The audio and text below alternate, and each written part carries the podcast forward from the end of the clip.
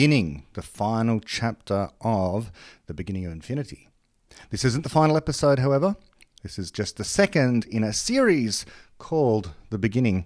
And in last episode, we were talking about David's idea that we should call knowledge in science rather than calling it scientific theories of or scientific facts about, if we just agreed that every discovery in science, every new discovery, was another grand scientific misconception, it would undo a lot of epistemological problems, a lot of hang ups that people have about following the science or thinking that science is settled in some way.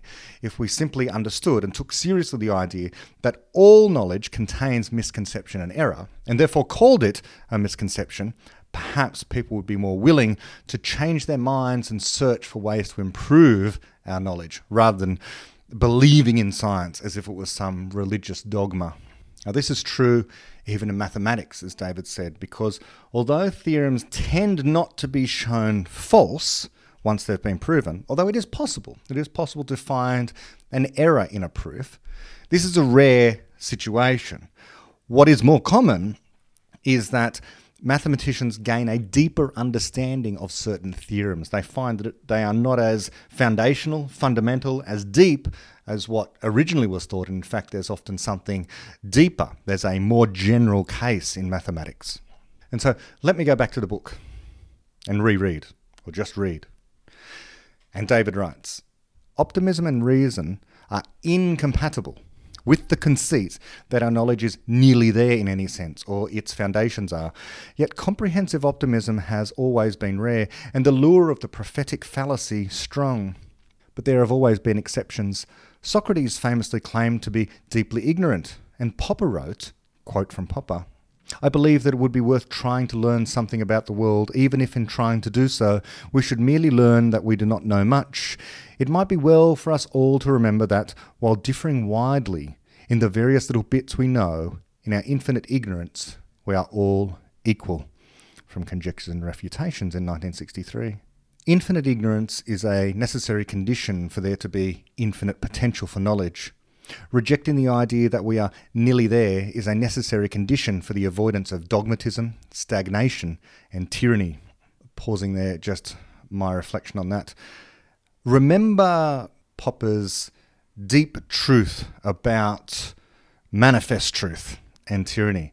He said, if I can recall, the doctrine that the truth is manifest is the root of all tyranny.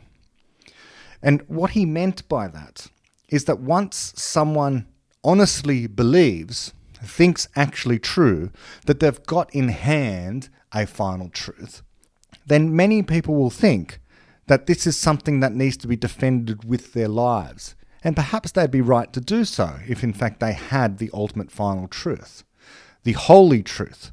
This is the history of much conflict in the world, people thinking they have the truth and they will fight to the death in order to preserve it. And so Popper is right to say that the doctrine that truth is manifest is the root of all tyranny. That these epistemological debates, questions, discussions are not in the abstract. They have real world consequences. If you are a thoroughgoing fallibilist, you're likely not going to insist on the death of your compatriots in order to defend a thesis which you do not think is the ultimate final truth. But on the other hand, those other people might. But of course, that then evokes um, Yeats, William Butler Yeats, the, the Second Coming uh, poem. I'll just read the, fam- the most famous two lines where he, he writes, quote from Yeats, The best lack all conviction, while the worst are full of passionate intensity.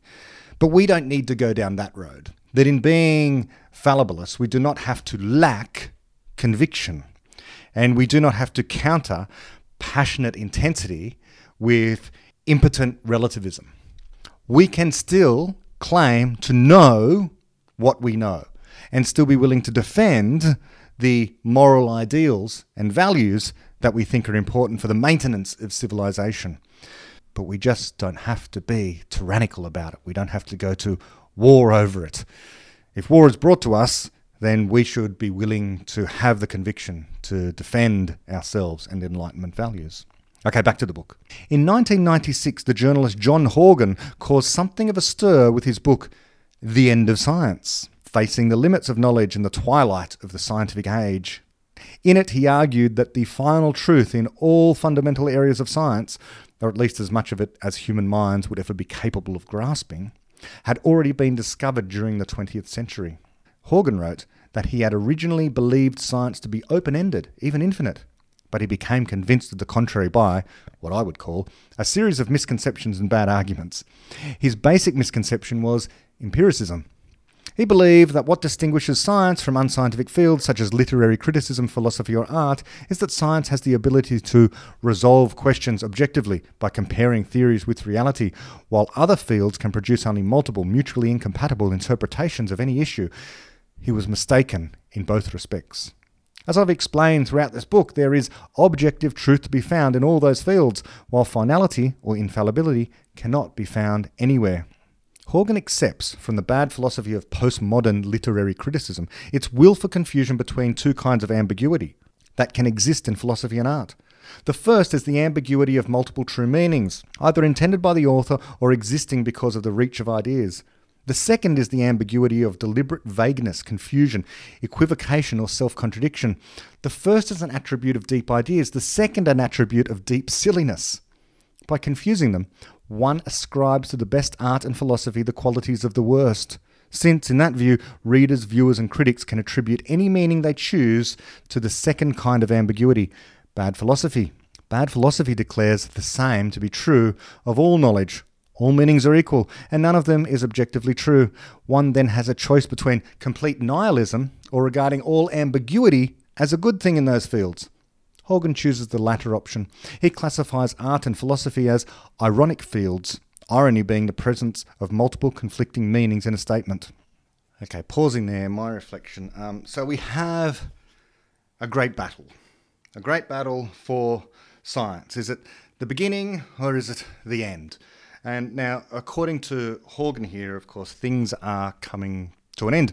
And you can find uh, more writings of John Horgan uh, more recently online, but they basically circle the same ideas. I don't think he has given up on any of the, the claims he makes here. At least I haven't seen him publicly uh, backtrack on anything. Even though Horgan's book was published. Um, Horgan's book was published back in, well, first published uh, back in 96, uh, republished again in, in, 98. So, so that's uh, uh, more than 10 years before the, the, the, first publication, The Beginning of Infinity.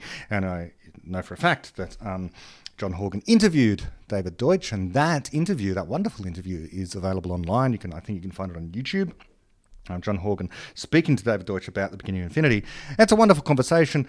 I don't know why John Horgan wasn't convinced because certainly since that uh, since that discussion, he has made many of the same points as he makes in the end of science.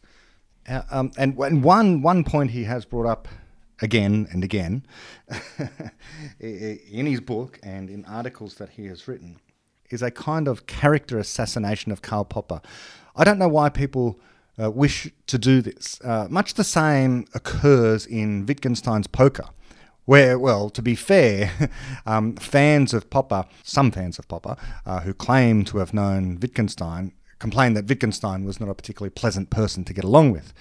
Uh, similarly, fans of Wittgenstein complain that Popper was a, a, terribly annoying person or, you know, he, he wasn't a particularly pleasant person.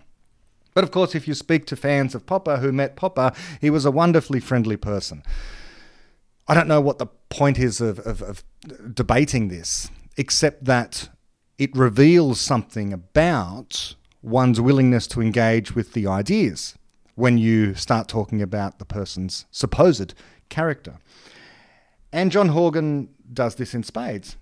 John Horgan's probably a nice guy. I've never met him, but I know he likes to talk about Popper's personality. And so if we go to the end of science, to the chapter called The End of Philosophy, uh, we can read about supposedly um, what Popper was like, because John Horgan speaks about his personal encounter with Karl Popper because he goes to interview him. And so, so because in part this series is a um, is is very much very much a tribute to the work of Karl Popper. Let's give the other side uh, a bit of a run. And so, what does John Horgan say in this book about Karl Popper? So he arrives at, at, at um, Sir Karl's house, and I'll just read it. And, and Horgan writes when he arrives at the house. A tall, handsome woman dressed in dark pants and shirt with short dark hair answered the door. Mrs. Mew. She was only slightly less forbidding in person than over the telephone. As she led me into the house, she told me that Sir Karl was quite tired.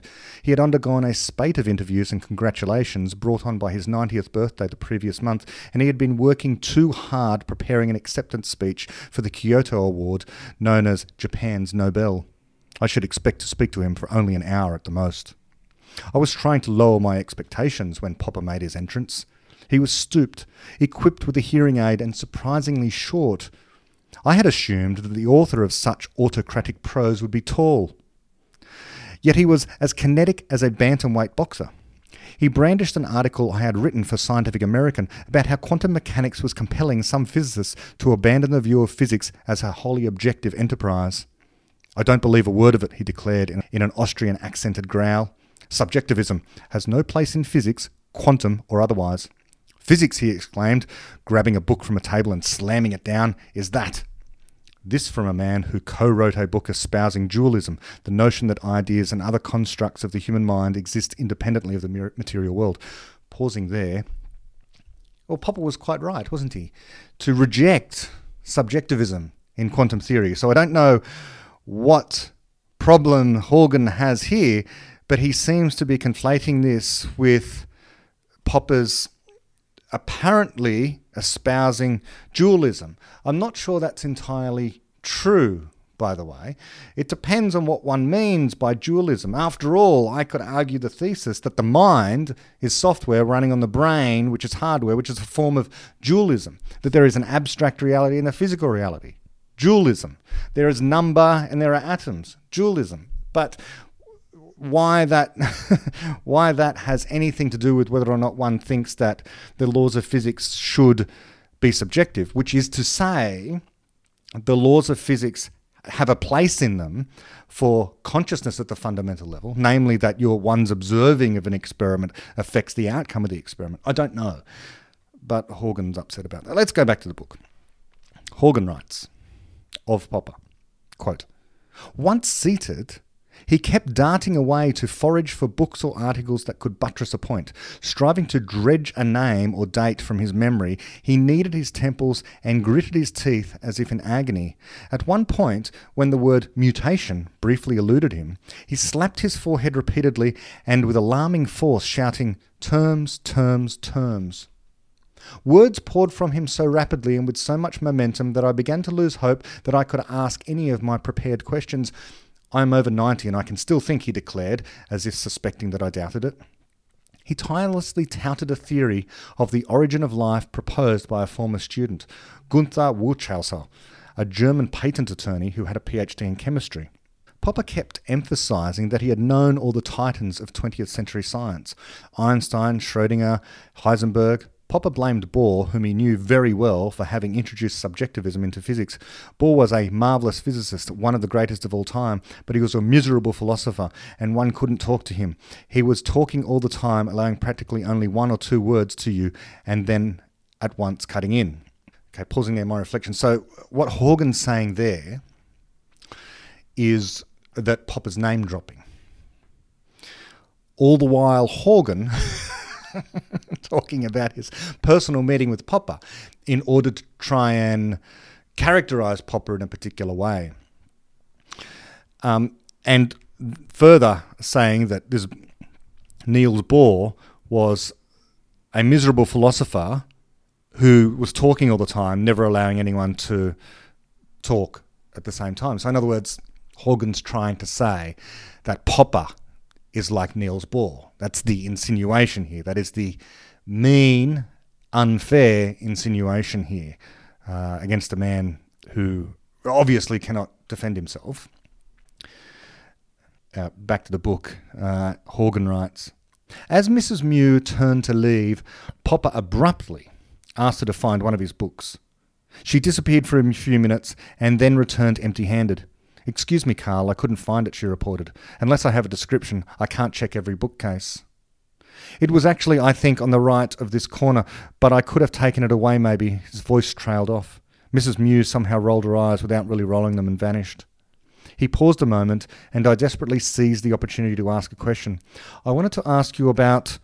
Yes, you should ask me your questions. I have wrongly taken the lead. You can ask me all your questions first. Just pausing there. This is all in quote marks. Now, I don't know, maybe Horgan had made a recording. It's silent on that. Maybe he took copious notes. Maybe he has an eidetic memory. I don't know. But I'm suspicious about putting these quotes in quote marks. Quotes should be for the exact words that somebody says. Perhaps Horgan's being very honest here. Perhaps. Let's go back to the book. Horgan writes As I began to question Popper about his views, it became apparent that his skeptical philosophy stemmed from a deeply romantic, idealized view of science. He thus denied the assertion often made by the logical positivists that science can ever be reduced to a formal logical system in which raw data are methodically converted into truth. A scientific theory, Popper insisted, is an invention, an act of creation, as profoundly mysterious as anything in the arts. The history of science is everywhere speculative, Popper said. It is a marvellous history. It makes you proud to be a human being. Framing his face in his outstretched hands, Popper intoned, I believe in the human mind pausing there my reflection well that's generous and that's nice and I, I, can i can i can believe that that is precisely the words of popper and the way in which he would have been excited to talk about history and, and the importance the centrality of people okay skipping a little back to horgan Horgan writes When I asked Popper if he thought that science was incapable of achieving absolute truth, he exclaimed, No, no, and shook his head vehemently. He, like the logical positivists before him, believed that a scientific theory could be absolutely true. In fact, he had no doubt that some scientific theories were absolutely true, although he refused to say which ones, but he rejected the positive belief that we can never know that a theory is true. We must distinguish between truths, which is objective and absolute, and certainty, which is subjective. pausing there, my reflection. Well, I don't know about that. I would much prefer to see that written in one of Popper's texts as to whether a scientific theory could be absolutely true. He had no doubt. Popper had no doubt. And that's in quote marks as well. So I have some doubt that Popper said no doubt. Okay. Okay, skipping a little more, and I'll just end on this, just give you a taste of uh, the end of science. Um, Horgan writes of Popper. Quote, he thus scoffed at the hope of some scientists to achieve a complete theory of nature, one that answers all questions. Quote from Popper Many people think that the problems can be solved. Many people think the opposite. I think we have gone very far, but we are much further away. I must show you one passage that bears on this. He shuffled off again and returned with his book Conjectures and Refutations. Opening it, he read his own words with reverence. In our infinite ignorance, we are all equal. Okay, pausing there. Um, I think I might have to do an episode, painful as it could be, breaking down parts of um, Horgan's book. I mean, it really is the antithesis to so much that's in the beginning of infinity. And I just think it lacks a certain generosity in the portrayal of Popper. We. Why one cannot stick to, I guess it's a certain kind of book, it's a narrative, but why one cannot stick to discussing the ideas rather than the way in which Popper apparently presented the ideas to Horgan, or the mood that he was in, so on and so forth. I don't know it's all part of this same thing that one gets when discussing the work of Karl Popper. Namely, it is eventually brought up by someone that he didn't practice his own philosophy or take his own philosophy seriously in some way or other.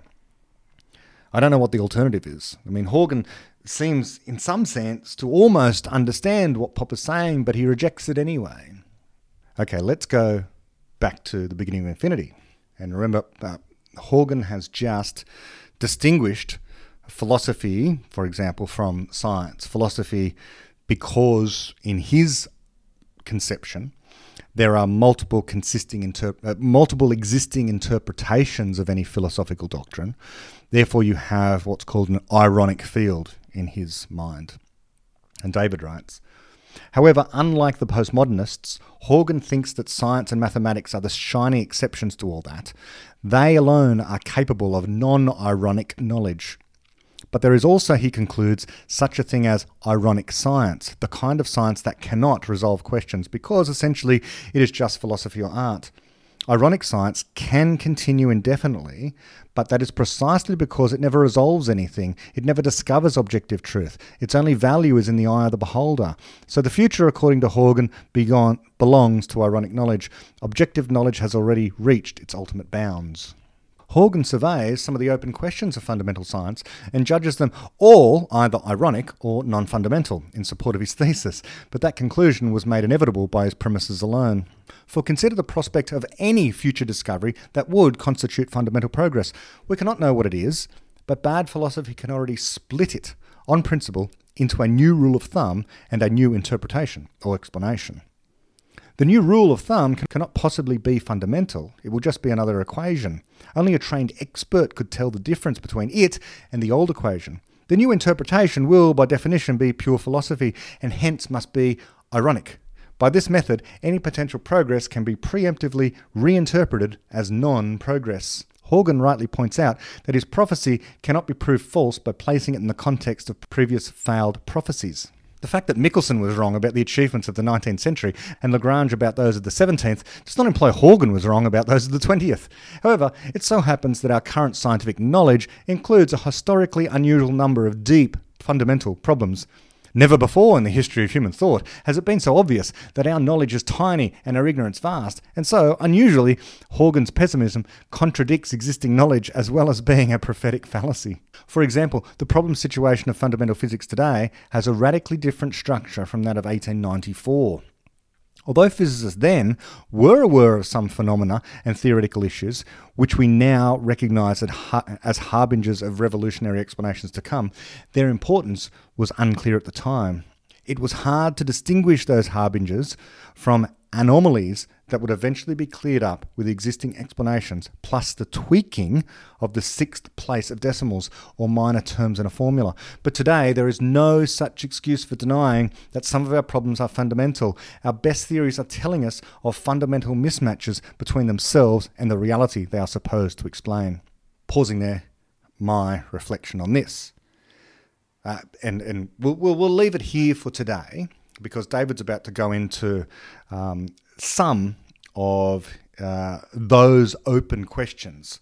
But I might just talk about my own uh, favourite ones to do with these. One of the first real anomalies found uh, in fundamental physics that suggests something is deeply misunderstood or deeply unknown, and we are certainly not at the end of science, is well, someone like Vera Rubin, the astronomer who studied the rotation curve of galaxies, how fast a galaxy is rotating.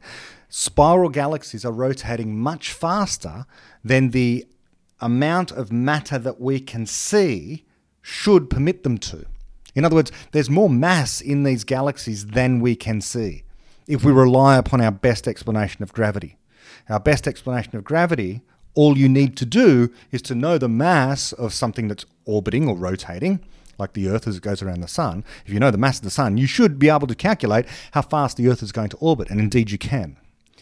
But with the galaxy, it doesn't seem to work out that the mass that you can see is not sufficient to cause the velocity of the stars that are going around in that galaxy. In other words, there appears to be dark matter. This is a huge thing. This is a huge question. What is this dark matter? Is there a whole zoo of new particles out there that we cannot detect that don't interact with anything but gravity? Possible. We just don't know. It's an open question as to what the cause of these gravitational anomalies is. Do we need a new theory of gravity? Either way, it's very interesting. Now, it could be the case could be the case that there is a systematic error going on with all the experiments, all the observations. But there are many different observations. For example, the movement of entire clusters of galaxies. So even if you could solve in some way the rotation curve by fiddling with the equations for gravity, you haven't solved various other problems that appear to reveal the existence of dark matter. Gravitational lensing is a very important one. Uh, this, this, gravitational lensing idea is you can look at extremely distant things, like very, very distant quasars, as the light passes by galaxies. That can give you a measure of the mass in those galaxies. And so, even if you can fix this rotation curve stuff by changing your equations of gravity, that doesn't fix this gravitational lensing problem. Okay, you haven't fixed that one and the, the, the, the so called pattern of anisotropies in the cosmic microwave background radiation maps. We've got a number of those, and the size of the anisotropies, these little, um, these little regions, cold and dark, cold and hot, hotter regions, slightly hotter and slightly colder regions, the size of those has something to do with the amount of dark matter in the universe as well, and changing your equations of gravity won't fix that either. And then, even more astonishing, is dark energy.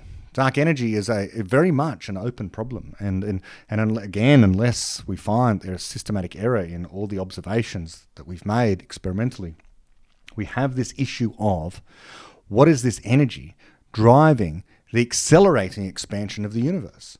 It used to be thought, well, the Big Bang happened, and so there is only three options that could uh, that could occur, given what we know about gravity and given what we know about mass that either the Big Bang occurs and then we end up with a big crunch if the amount of matter in the universe is sufficient to cause the entire universe to then fall, collapse back in on, a, on itself, the big crunch. Or perhaps it could be kind of like a projectile. You throw a ball and it just expands and then it falls and stops. Okay, that could be a kind of universe where there is a finely tuned balance between the amount of mass and the amount of gravity. Or maybe, just maybe, the amount of matter in the universe is insufficient to cause recollapse. And so you get this expansion that just goes on forever and ever and ever, increasingly slowly, slowly, slowly. And that will seem to be the most likely candidate that, well, the first one, there didn't seem to be any evidence for this big crunch.